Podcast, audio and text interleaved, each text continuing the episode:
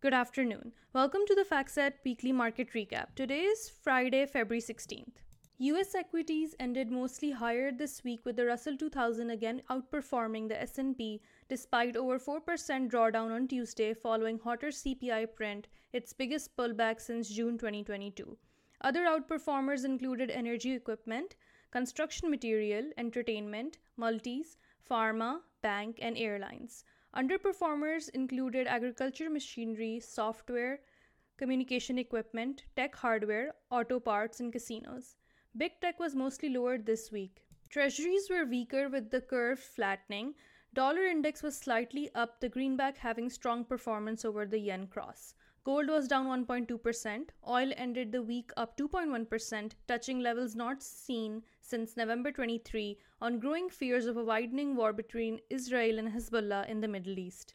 This week's focus was on CPI and PPI readings coming in hotter than expected, lending support for the higher for longer Fed rate cut narrative and prompting some risk off sentiment. First likely rate cut now being priced for June after CPI left odds of a March cut at a virtually 0% chance. Shelter, auto insurance, and medical care were some of the drivers of the hotter CPI print. Fed Goolsbee provided some dovish reprieve, noting slightly higher inflation over coming months is still consistent with a path back to 2% target. He also cautioned the impact of over tightening on Fed's employment mandate.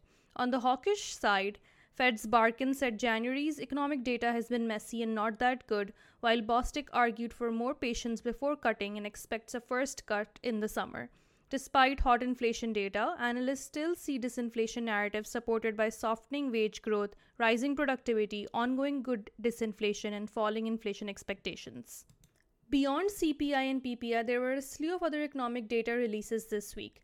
January retail sales report were weaker across the board with headline retail sales down month on month, missing consensus, and control group sales posted surprise decline. Analysts said some weakness was likely driven by seasonal adjustments and harsh January weather. February preliminary Michigan consumer sentiment was up and roughly in line with consensus. Elsewhere, above consensus reads for both New York Fed's Empire Survey and Philadelphia Fed's Manufacturing Indicator which saw its first positive print since August.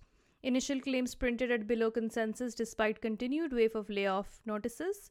However, continuing claims were a bit higher. February NAHB housing market index up 4 points and ahead of consensus. Overall, there were multiple bullish and bearish themes threaded into the week's narrative.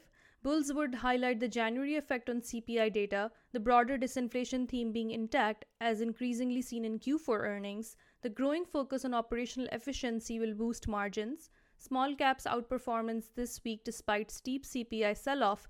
AI proliferation story still running strong with Apple working on new product and CBRE Group cautiously optimistic the worst is over for office leasing.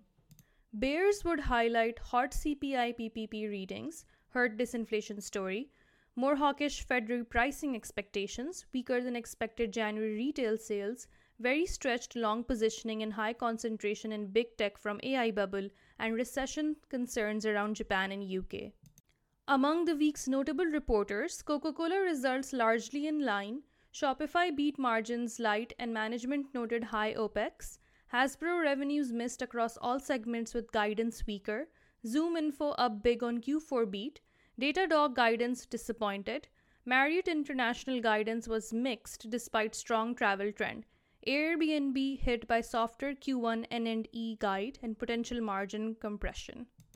IQVIA Holdings results a bit better with bookings and guidance well received. Kraft Heinz volume weakness offset pricing strength.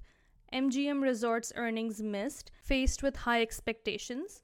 Lyft benefited from ride growth acceleration and margin expansion. Robinhood saw strong transaction revenue led by crypto and options. Zillow Group logged first positive residential growth since Q2 of 22. Cisco Systems hit hard after it lowered guidance on macro uncertainty. Deere & Co fell on guidance cut. Occidental Petroleum beat on tailwind from midstream chemicals. Waste management boosted by pricing with record margins. Yeti Holdings had a revenue miss with weak cooler sales. Coinbase beat with focus on transaction revenue upside. Applied Materials boosted by big beat and raise on strong China demand. Elsewhere, TripAdvisor was another big gainer after earnings beat and announced it formed special committee to explore potential deals. Vizio Holdings was up on report that Walmart is considering its acquisition. Google took a hit on news that OpenAI isn't considering a web search offering. Apple reportedly is working on a new AI product. Nike said that it will cut 2% of its workforce. Major macro events scheduled for next week. The FOMC meeting minutes is on Wednesday afternoon, and PMIs for Feb are on Thursday morning. That's it for the FactSet Weekly Market Recap. Have a good weekend, everyone.